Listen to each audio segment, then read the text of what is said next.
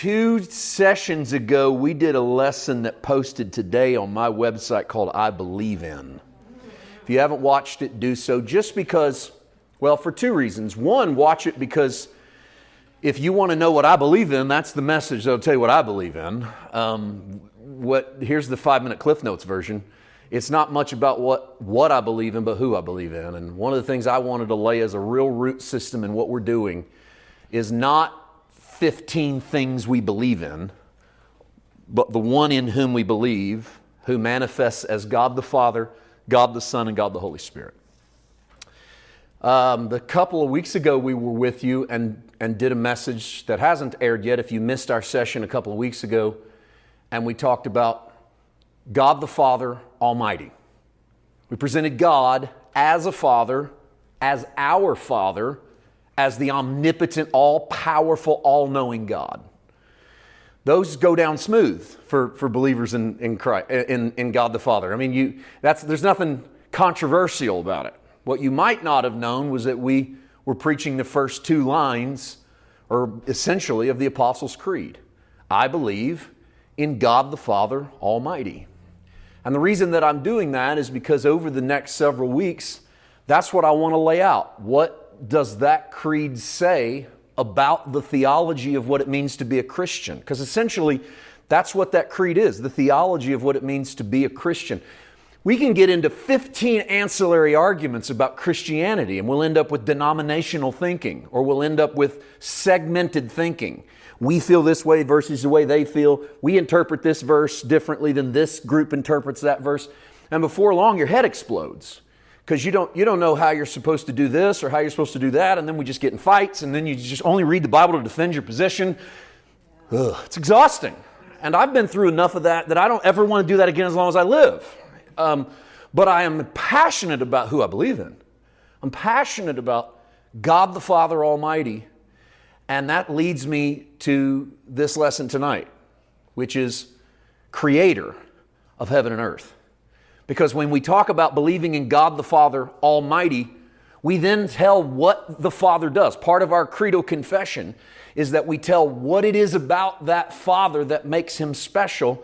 He is the creator of all things, heaven and earth. And I know that there's literalism attached to that, in that he literally created everything.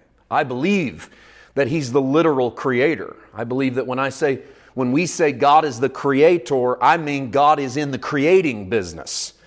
Um, he fashioned man out of dust and breathed into his nostrils and made him a life giving spirit. Um, but I also believe that it's way deeper. You'll find, you've, you've probably already learned this about me. I'll tell you what I think primarily, but then I'll tell you it's way deeper than that. I do that on a lot of things because I believe that. God's a creator, but it's way deeper than God hung moon and stars. It's so deep that God created, and I, if I didn't believe this, then to me, it, there wouldn't be much good in sharing the gospel. I believe He individually created you. Now, I know that you're a product of your mom and your dad. I understand biology. But I believe that the Spirit of God is alive and well in, the, in humanity. That there are no such thing as people behind God's back. That there are no such thing of people who, well, God didn't create them in as high of a form, or God doesn't care for them as much. He can't be God the Father Almighty and be less than when it comes to being a creator. So if it's breathing and if it's moving, give God the glory for it. And so he's not just the creator of the universe, but the creator of your individual uniqueness. Okay? And I think individually you are unique. And, and I, I don't want to sound corny but cheesy, but there's no other way to say it really. You are uniquely, beautifully created in the eyes of God. You might not be uniquely beautiful in the eyes of your neighbor you might be a unique problem to your you understand what I mean? Like your neighbor, and, and I do, I don't just mean the person sitting next to you, though not limited to that, uh, but rather the human family may not find each other uniquely beautiful, but I, I do believe that we're more than, we're more than that. Um, let me start. I, I will meet you in Isaiah 45. So if you grab a Bible, go with me. You, you know I love to read the scriptures and I love to explore them. So if you have a hard copy, great. Take, a time, take your time and find Isaiah 45. If you don't and you have a digital copy, that's fine as well. If you have neither, that's okay. You can just listen. We'll read and try to read slowly, and I'll be there in just a second. I want to read for you a quote. I jotted this down this week. I just thought, in, in light of creation, I'm thinking creation. Uh, I thought this is a good quote. George MacDonald, a Scottish theologian from the 19th century, one of the probably one of the most influential novelists in Christian history. Um, C.S. Lewis, J.R.R. Tolkien both consider him the real inspiration behind what caused them to write. He said this, I just thought this was beautiful. I would rather be what God chose to make me than the most glorious creature that I could think of. For to have been thought about, born in God's thought, and then made by God is the dearest, grandest, and most precious thing. And I agree. So I'd rather be what God made me than the most glorious creature that I could imagine God could make. Now, that sounds pretty, but it's not easy to amen it because we don't all believe our, in our own creation as well, or we don't think that we're worth it, or we don't think that we're valuable, or we don't think that we're beautiful. And therefore we go, well, if I had to choose, I'd be somebody else. I'd look some other way. I'd act some other way. I'd talk some other way. I'd think, has that ever crossed your mind? You don't have to raise your hand and admit it, but I know it has. Crossed your mind at least once in your life as, I wish I was this. I wish I was that. Boy, if I lived in a perfect world, I, if I could remake myself, We've all done it. And in a way, I get it. I'm not, I'm not saying this to be condemning. I'm the biggest duck in the puddle on this. I, I think all the time, boy, I wish I could do that. I wish I was doing that. I wish I could remake myself this way. But in, in truth is, if I believe God is creator and I'm made in the likeness and the image of God, who am I to tell God, boy, I wish I was this instead of this? And if I can really let that soak into me, then everyone that walks through our doors or crosses the path of our lives will have equal value because they will be created in the likeness and image of God, even if it's not the image I would have made them into. Because, quite frankly, I haven't met very many people who I would approve of the image that they're made into any more than myself. But understanding that He's not just a Father, He's Creator, and Creator of all things in heaven and in earth means that He's not just the Creator of matter or of spiritual, but of all um, when we say creator of heaven and earth, the Nicene Creed says he's the creator of all that is, seen and unseen.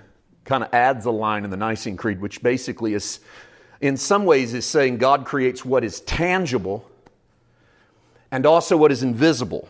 And none of us would argue with that, that both that which is, re- that which is in the real in our world versus that which we don't see in the unseen world is created by God. What happens there, though, is that we have entered into a little form of Gnosticism in a way, um, kind of an old, ancient, early thought process from the first, second century called Gnosticism that is alive and well today. We just don't call it Gnosticism because what Gnosticism is, is that there's the spiritual world is way above the physical world, way better than the physical world, and there are certain keys to unlocking the spiritual world through this inferior world. And um, I think it's a dangerous road to go down where you start to think that the spirit realm is infinite, infinitely greater than the natural realm, because if it is, then God made one thing that was great and one thing that wasn't worth much.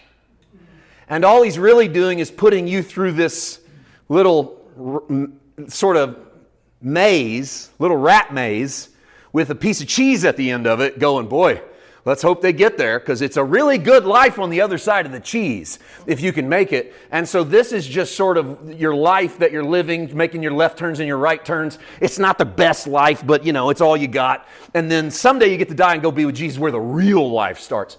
Jesus said, I have come that you might have life and that you might have it more abundant. And he didn't say, I have come that you might have life and that it gets started when you die.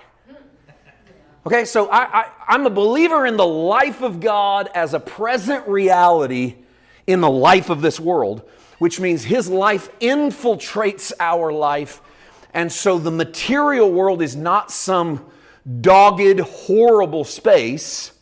And the spiritual world is this elevated space. No, God is creator of heaven and earth means God created what you don't see, the realm of the spirit, and God created what you do see, the realm of the natural. And God said it was good, which means that God, creator of heaven and earth, didn't make a bad place and a good place, and you'll get out of the bad place and get to go to the good place, but He's integrated heaven and earth through Christ and allows you to partake in the heavenly nature of God in Jesus. Guys, that's the gospel. This is what we're trying to present to people the opportunity to meet God while you're here, while you're alive, to step into the death of Christ and receive the life of God. And, and that isn't requiring your natural death to step into the death of Christ, but your faith in the one who died for you and who raises from the dead, and the hope that that resurrection is my resurrection also. We get all of that out of Creator God? Yeah, we do if we pay attention, because if He's the creator of heaven and earth, heaven and earth matter. If heaven is so much greater and the realm of the Spirit is so much greater, then I can see why there are people that say, forget this earth, who cares? I'm going to a better place. But the reality is, is that Jesus left us to be stewards, and God left us to be stewards of this place because His precious creation live here. His precious creation abide here. If I were to leave you the keys to my house and car for a month and said, I'm going to be gone, take care of it, I would hope you didn't burn it to the ground before I got home and that when I got there, it at least looked like you cared.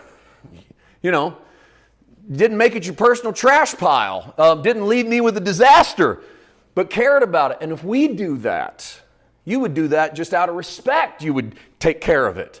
Say, I'm going to try to keep this place halfway clean. I'm going to try to present it a little better than I left it. Why do you do that? It's not yours. Who cares? Nothing's going to change in your life if you don't do that. I kind of look at that as God the Father, creator of heaven and earth and that He has put us here with this great opportunity. I'm, I'm hesitant sometimes to say mission because people take mission to mean works. You got a mission to do. Okay. Maybe mission scares you. So let's change the wording and call it opportunity. It's actually a mission. But we're going to call it an opportunity. Because I, I, I do actually think we have a mission, which is to love our neighbor. A mission, which is to be agents of who he is on this earth. But if that's too harsh a word, you have an opportunity. You have an opportunity to show forth the image of the Creator in every place that you go and everywhere that you go. So when we say Creator of heaven and earth, I'm not talking about eons ago when He hung the moon and the stars. I'm not not talking about that. I'm just not only talking about that. I'm talking about He who has the creative power to transform your world. And if you really believe that, then we're going to walk towards that and we're going to try to share that in a way that's transformative to someone else's world. At least that's what I believe. Us, Isaiah. Told you the 45th chapter. Let's go to the 45th chapter. I've got a thousand spots to pick from in the Bible when it comes to creator. The Bible's full of calling God creator. I had a bunch. But I wanted to land on this one. I think it'll become clear why in a moment. Isaiah 45, 18. For thus says the Lord, who created the heavens, who is God, who formed the earth and made it, who has established it, who did not create it in vain, who formed it to be inhabited. That's a big creation verse. Like everything in that verse just drips with, boy, God went to great pains to make a space for me. Not just me, but the human family. I'm the Lord of God and there is no other. 19. I have not spoken in secret in a dark place of the earth. I didn't say to the seed of Jacob, Seek me in vain. I, the Lord, speak righteousness. I declare things that are right. Assemble yourselves and come. Draw near together, you who have escaped from the nations. They have no knowledge, who carry the wood of their carved image and pray to a God that cannot save. This is talking about the idolatry of the nations around Israel. Tell and bring forth your case. Yes, let them take counsel together who has declared this from ancient time. Who has told it from the time? Have not I, the Lord? There's no other God besides me. I'm a just God and a Savior, and there is none besides me. Look to me and be saved, all you ends of the earth, from God, and there is no other. Now, watch verse 23. I have sworn by myself, the word has gone out of my mouth in righteousness and shall not return, that to me every knee shall bow and every tongue shall take an oath. Does that verse sound a little bit familiar? Amen. Should sound pretty familiar. Paul borrows this verse in the New Testament and says that it's written that every knee should bow, every tongue should confess. He uses the phrase confess. Where did Paul get that? That is not a new covenant Pauline revelation. In other words, Paul's not the first person who's ever thought of that. And under the influence of the Holy Spirit in the new covenant, he goes, You know, I believe there's a day every knee is going to bow, every tongue is going to confess that Jesus is Lord, or at least they should. I, I used that verse on someone the other day, and they said, No, the Bible says they should bow, and they should confess. And I thought, well, maybe if we went back to the source text that Paul was using, which was Isaiah 45, it wasn't Paul that said it. It was God. And what did God say? Hey, you can make all your little idols made out of wood. You can chase them. You can serve them. I'm not, I'm not hiding anywhere, God says. I haven't done anything in secret. I'm open. I hung the moon, I hung the stars, I hung the planets. And I can promise you this my word goes out and shall return. And it's not going to return void. If I say it, it's done. And he says, What am I saying? Every knee's going to bow and every tongue's going to make a promise. Every tongue's going to take an oath.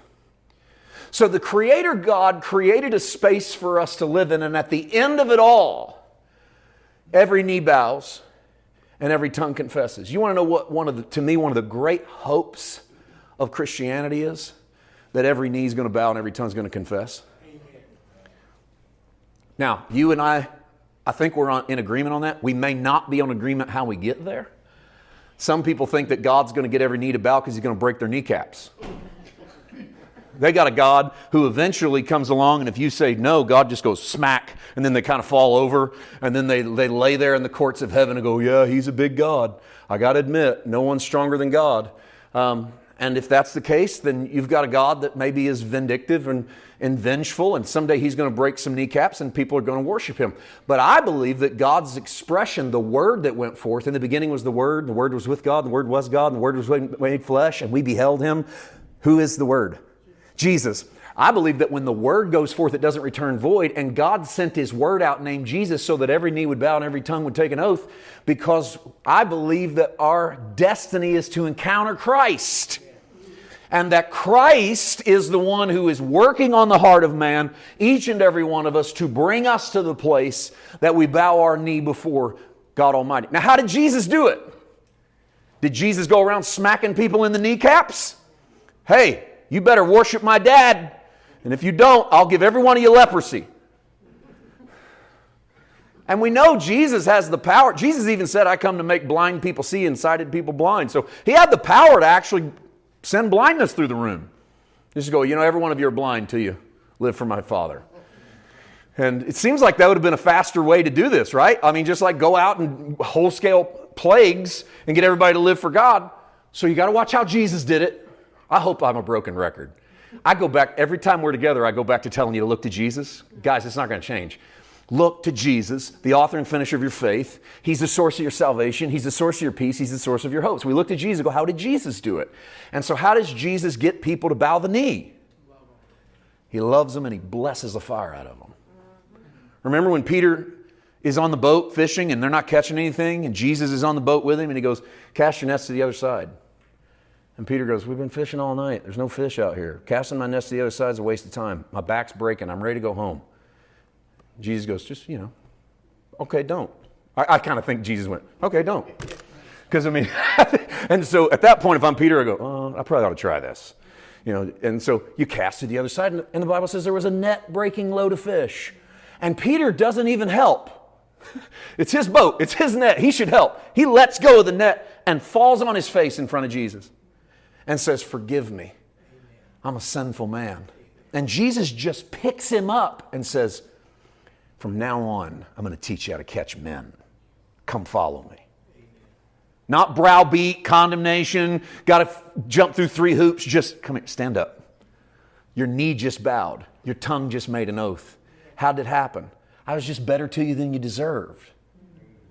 I mean, you didn't deserve those fish. You whined about them. You didn't think you were going to catch them. You were faithless. Don't think you're going to get it when you get faithful. You're going to get it when you get smart. You're going to get it when you memorize the scriptures. You're going to get it. We get it. We bow the knee when we accept that He's the creator of all good things. That if it's good, it's God. And when we embrace the good God, the loving Father, the Father Almighty, when we embrace the creator of the heaven and the earth and say, at that moment we say, I, I don't know what to do. I'm, a, I'm, a, I'm the sinner. Forgive me. It's in that confession that we get stand up. Come with me. I want to make you fishermen. It's beautiful. So the word that goes out, God says, I'm the creator. And what, where's it end up? Every knee bows, every tongue confesses. So you know what Paul does with that? He transforms it into a new covenant promise that at the name of Jesus, every knee will bow and every tongue will confess. Because Jesus is the word that goes forth from the Father. So when we talk about, I believe in God the Father Almighty, creator of heaven and earth. And our journey in this is to not just preach the lines of the creed, but to find Christ in them to see whether or not that is the faith that you affirm in the Father. And as a confessional group who then confesses that creed, you argue out and wrestle out the nuances of what you believe about that God. It's not me talking you into believing in Him. I have found you can't talk people into believing in anything. If you do, you got to keep talking to them. You know what I mean? Like if you talk somebody into believing something, you got to keep talking. You know why we're so into people talking? Podcasts, talk radio, talk TV, commentators. You know why we got to go keep watching them? Because we got to keep hearing them talk. It's not a revelatory truth that changed our life, it's information that changes our moment. So we get info, tomorrow night, more info. Tomorrow night, more info. Tomorrow night, more info. Tomorrow afternoon, more info. It's not that that's bad all the time, although mm, sometimes maybe it is. It's that we aren't being transformed because of a revelation, but we're being informed with information, which doesn't lead to any kind of transformation. Forgive all the words that end in shun. But you understand what I mean? And so I can't talk into it. Because what that would require is that we meet every day and I keep putting the info in you so that you don't let anybody. This is why sometimes we get scared of people hearing outside influences. Be careful who you listen to, because sometimes that's code for don't listen to other ministers because they're going to give you ideas. You know, don't listen to anybody else because you know I got to push this in you. Um, I'm not worried about information. I want to see a revelation of God the Father, who is Almighty, the Creator of heaven and earth, and in that transformation begins to happen. So we go from a God who is a creator to the promise that every knee will bow, every tongue confess. Paul takes us all the way up to that creator who is Jesus, and our knees bow and our tongue confess. What else does Paul do? Colossians 1. Let me, let me show you another usage that Paul has in relation to the Creator God. In his little letter to the church at Colossae, Colossians chapter 1, and I'll read a few verses beginning in verse 15. Colossians 1:15, he is the image of the invisible God. Who's he? Jesus. Good guess. Good, good work. You didn't guess, you knew. Who's the invi- image of the invisible God? Jesus. We, we learned that in John 1. John taught us that the Word became flesh and showed us what God looked like. No man had ever seen God. Then we saw Jesus. We know what God looks like. If anybody ever asks you what's God look like, what's the answer? Perfect. Jesus. What's God look like? Jesus. We go, well, what's Jesus look like? Let's open Matthew, Mark, Luke, and John. Let's get busy. I can't tell you how tall he was or how much he weighed or what his hair looked like, but I can tell you how he loved. And I can tell you who he condemned. No one. And I can tell you who he judged. Couldn't find anybody. And I can tell you who he forgave. Everybody he came across. Yeah, that's how I can find Jesus. I can find God by looking at Jesus. I can find the expression of God's love through looking at Jesus. So he's the image of the invisible God the firstborn over all creation. By the way, don't ever let anybody tell you you don't know what God looks like. You do. The image of the invisible God is Jesus. That's what God looks like. He is the firstborn over all creation. Watch 16. For by him all things were created that are in heaven, that are on earth, both the visible and the invisible, whether it's thrones or dominions or principalities or powers all things were created through him, All things were created for him. He is before all things, and in him all things consist. That word consist, I always like to try to, to kind of take that visually, like you're holding something in your hand, and then bring it all together. Because consist in the Greek is, is held together. And so, although that's not perfect, because that's almost more of a fist, imagine gathering the things together and tying them up. Paul says, In Christ, all things, this is grabbing everything. Everything in heaven and earth, in the past, in the future, and he's pushing them all together. This is the work of the Spirit even now. When we say Creator God, stop thinking six day creation, seventh day rest. The God who's ever active in moving on the earth, moving in your life, steering, guiding, bringing in, holding all things together in Christ. Christ is what holds it together. Christ is what holds you together. Christ is what keeps us in the love of God. Aren't you glad Christ keeps you in the love of God? Because if it's not Christ that keeps you in the love of God, it's your good behavior. Well, you should be glad for that because I don't think you're, as, you're that good. I mean, I like you guys. I believe in you, but I don't believe in you that much. I don't believe you're so good that God's looking down going, man, they are just nailing it. Look at these guys. What a special crew. No, I don't believe in you that much. But I do believe in the love of our Father for you and through you. And therefore, our Father who holds all things together in Christ holds you together in spite of your mistakes, in spite of your faithlessness, in spite of, in spite of your failures, and the moments when you just flat out don't know if you can believe it anymore. And He goes, It's okay. In Christ, I'm holding you together. It's okay. I'm, I'm holding you up in Christ. I'm not holding you up in you. I'm not holding you up because you're good or you're faithful or you've got this nailed or you didn't mess up this week. I mean, no offense, but who do you think you are? I think God has to say this to us sometimes. He goes, Who do you think you are? I didn't hold you up last week because you were good, and then this week drop you because you're bad. It's all in Christ. So then Christ becomes center of the creative universe. I believe in God, the Father Almighty, creator of heaven and earth. I'm seeing an expression of that in God revealed to me in Christ. And so God continuously creating, He is, one more verse, verse 18, He's the head of the body, the church, who is the beginning, the firstborn from the dead, that in all things He may have the preeminence. Don't you, do you find, I find this interesting, and I don't want to stay here too long, but verse 18, Christ is the head of the body, the church, who is the beginning.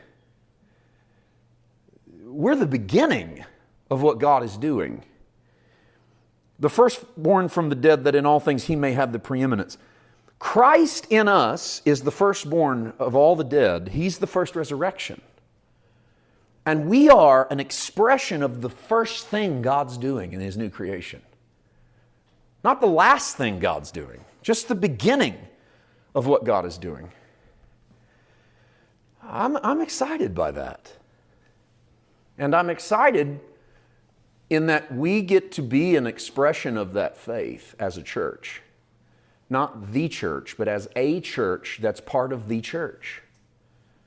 Um, we have no we have no enemies we don't love, and we have no enemies that call themselves followers of Christ. So we have no one outside that just because they don't belong in our circle or go to our worship service or call themselves part of our family. We have no enemy in the part called the greater church. Okay? Um, let's just let them be expressions of the faith and we'll be expressions of the faith. I'm going to I'm I'm going to actively in this journey actively and atten- actively attentively in that I'm trying to pay attention to the sound of the spirit introduce us to worship, to seeing God in a way that maybe we aren't all familiar with, that we're not all, that we didn't all cut our spiritual teeth on. Because Worship and discovery of God should be the opposite of stale. Okay? Because what happens a lot of times is it just gets stale. This is like what we do. We come in here, he's going to do that, and then she's going to do that, and they're going to read that, and we're going to sing that, and then he's going to talk for a little bit, and then we're going to eat a wafer and drink a cup, and, and then you're going to go home and see you next week. right? And, and I, don't, I don't know about you, but that sounds like about the worst thing to, way to spend an hour, hour and a half of my life. I mean, I got a bunch of other stuff called like taking a nap that beats that. Right? I'm, I'm, just being honest. I don't, I, don't, I don't see any reason to lie or like put on airs about it.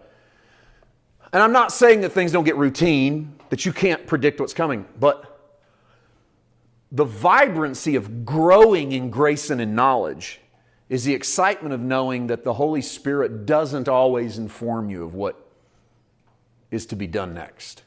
That things shift and shape and change, and they don't always look the way they've looked to you and to me. I'm excited by that. I find that to be a reason to go, I've got to go see him and her and her and him this week. Because I know the Holy Spirit is actively working in them. And I know we could see an expression of that today. And I want to see what he's done this week to influence that. And I know that's easy in small settings when there's not very many. It gets more difficult when there's larger settings. But I'm also not, not scared. The Holy Spirit's never overwhelmed. It's not like the Holy Spirit walks into a room and goes, oh boy, too many here today. Just, I, just not going to be able to, I'm really just not going to be able to get past like the fourth row today. I'm just not, I don't believe that. I also don't believe that he walks into small rooms and goes, Yes! There's not very many people here. We can really have a, a church service. So that's us. We're the ones that do that kind of stuff. You know, he also doesn't walk and get depressed, like, oh gosh, 12 people. Man. You know? I mean, Jesus did pretty good with his 12. So I, I, don't, I don't worry about those things. So I'm not talking about secular excitement and, and crowds or music styles, but just being attentive, attentive, paying attention to the Holy Spirit and allowing Him. What I'm trying to say is allowing Him to create something new in our midst because He's a creator. He's not a stale God that goes, you know, you got to do it this way. It's always been done this way, and. He's a creator God. His hands are actively creating. When you see these little kids, that's an image of the Creator God. That's an image of God actively creating a new generation, actively smiling about it, going, I'm not going to let you get stale. I'm going to crawl this one through your room so you don't get stale. It's beautiful. And you go, Well, how are we going to deal with that? You go, You don't deal, you grow. And as you grow, you, you see expressions of how you can minister, how you can minister to, be ministered to, wash feet, and have your feet washed. These are, these are gospel images of what happens in an environment where we're being creative and we're not being stale. Now, you may be saying, Why do I have to be that? I thought God's the creator. I'm glad you asked. I could tell it was on the tip of your tongue. You just didn't say it out loud yet, so I helped you out.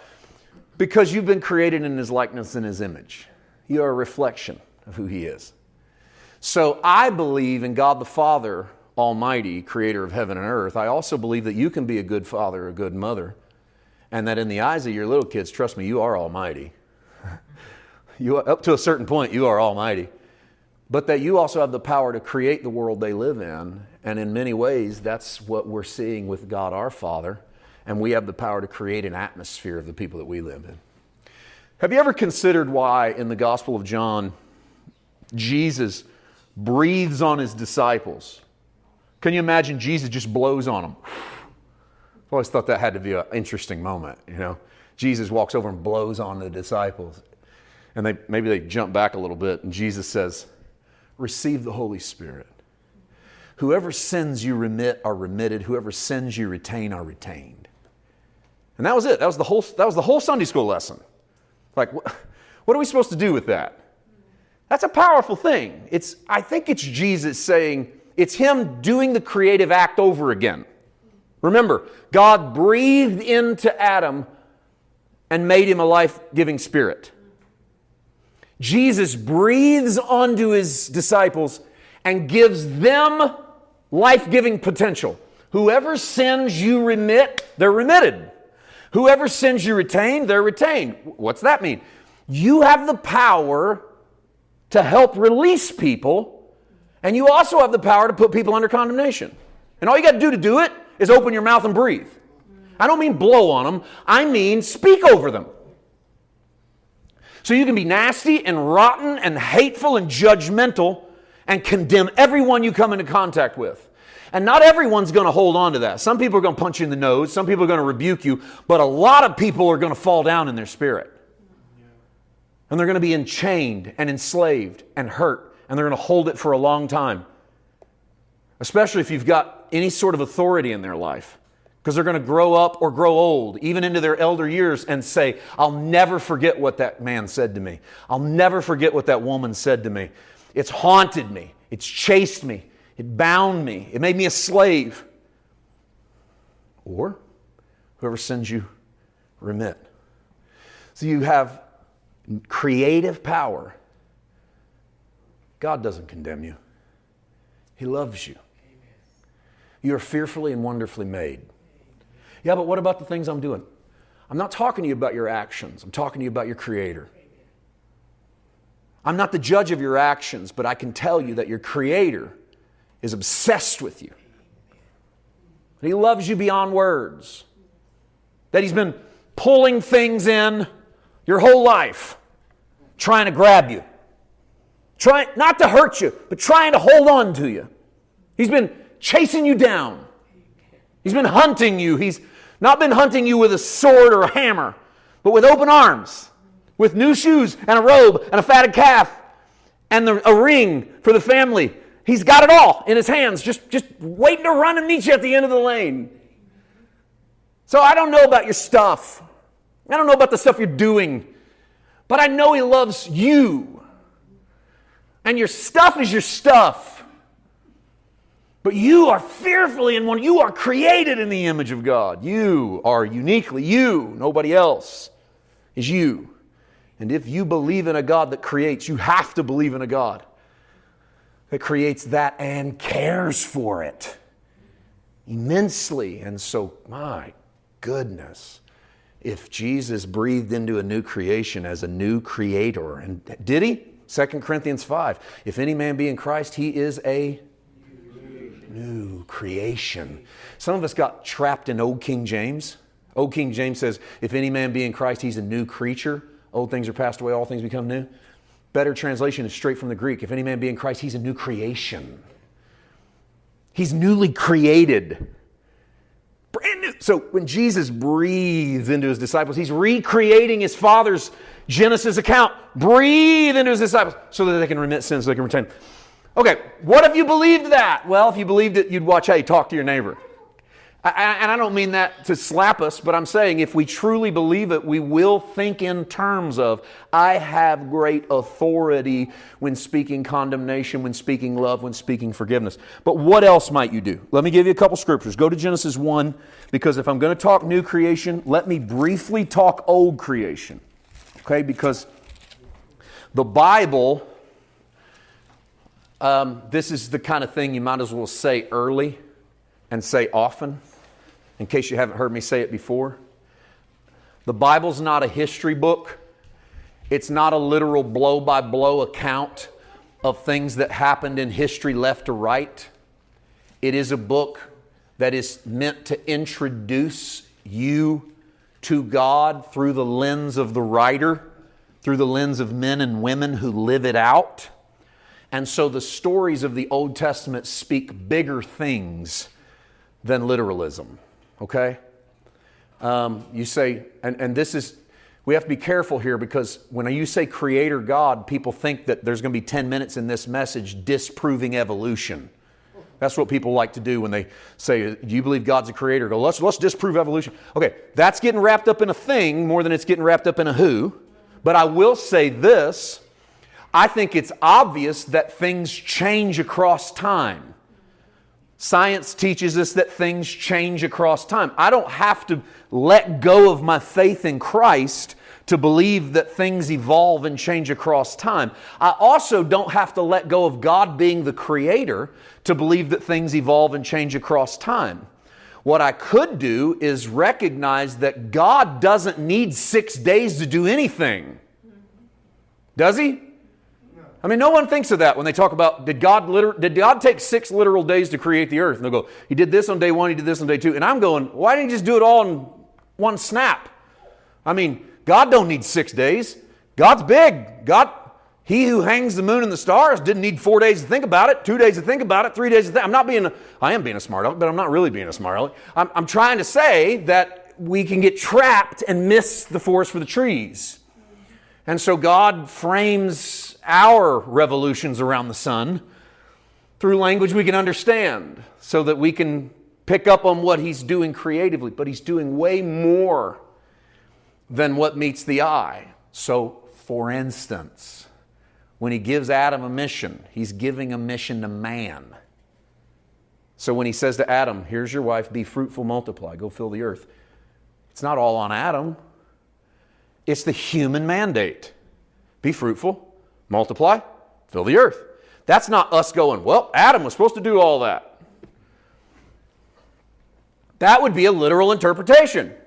Adam, you, literally, go fill the earth. You go, God, that's a big job.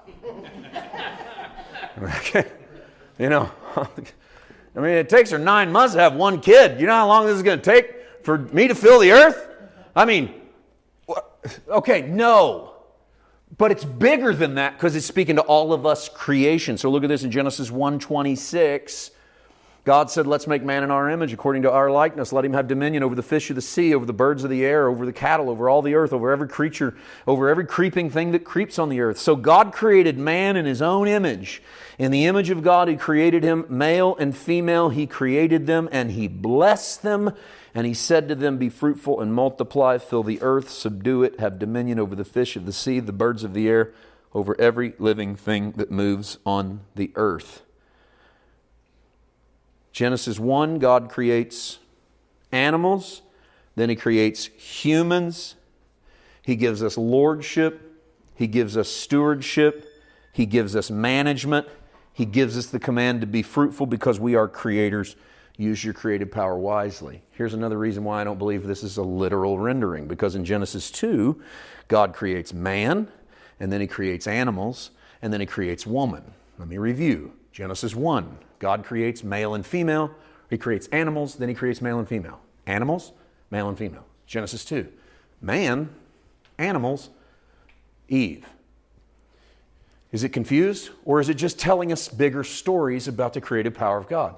Bingo. It's telling us bigger stories about the creative power of God. It's not meant to be a blow by blow account of what God did, but the fact that God did it that God is involved in the creation of who we are, both male and female, and that He puts us here as stewards of His will to be creative or recreative in his sight. And what does he tell them to do in Genesis 2:15?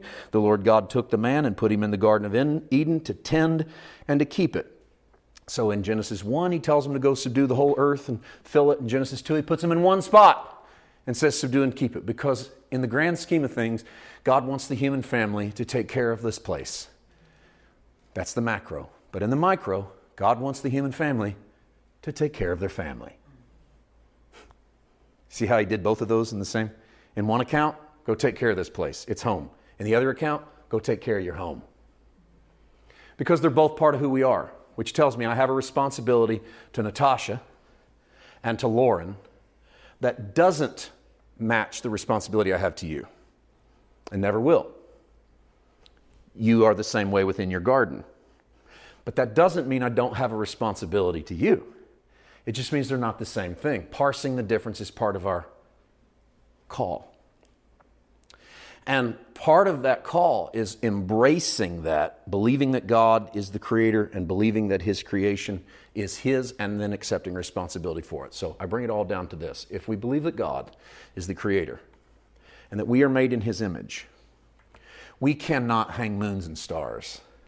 but He breathed into us to have a creative ability over our neighbor and gave us responsibility for them so that you matter so much that I have to take some responsibility for knowing you and that that costs me something in knowing you and that they and in, and in your situation your family holds a special place in which you tend to that. I think there's the same thing in your local church which your, your family of, of god see there's the broad family of god of which the church at large we're all part of. And then there's the church that god puts together here in this little garden where helping those in that space becomes a little more important than helping those outside of it. Have you noticed that you your heart breaks if you hear of something happening in your neighborhood? If you if you go home tonight and you turn on the news and something tragic has happened 5 miles from your house, and then you watch the world news and something tragic happened in the middle of Africa, which one moves you the most? The one right down the road from your house? Does that make you bad? No, it makes you human. Why? Because you hurt for the thing going on in Africa, but you bleed for the thing going on five miles from your house. Because you have two sets of family in the earth humanity, which is why you're kind to strangers, and family, which is why you don't buy strangers Christmas presents. You buy them for your family. There's, you, don't love, you don't not love them, but you love in a different way we are actually called to do both and to parse the difference. And to, to let that be a part of the creativeness of who we are in Christ. So I believe. I believe in God the Father Almighty, creator of heaven and earth, and in Jesus Christ, his only Son, our Lord. That's where we're going next and in Jesus Christ, his only Son, our Lord, conceived by the power of the Holy Spirit, born of the Virgin Mary, suffered under Pontius Pilate, was crucified, died, and was buried. He descended to the dead. On the third day, he rose again. He ascended into heaven and is seated at the right hand of the Father. He shall come again to judge the living and the dead. I believe in the Holy Spirit the Holy Catholic Church, the communion of saints, the forgiveness of sins, the fellowship of the saints, and the, the, the resurrection of the body and the life everlasting. Amen. Would you bow your heads? You are good, Father. Thank you, Lord, for this beautiful night, afternoon and night with our friends. Thank you for what you do and what you've done. Thank you that we are having a fresh revelation that you are the creator of heaven and earth and all that is in it, and in you all things are held together. And Lord, show us the power of our creative tongue, the ability to bless and to curse. And as Paul said, may we bless and curse not and we believe it and receive it in Jesus' name. Amen. Amen.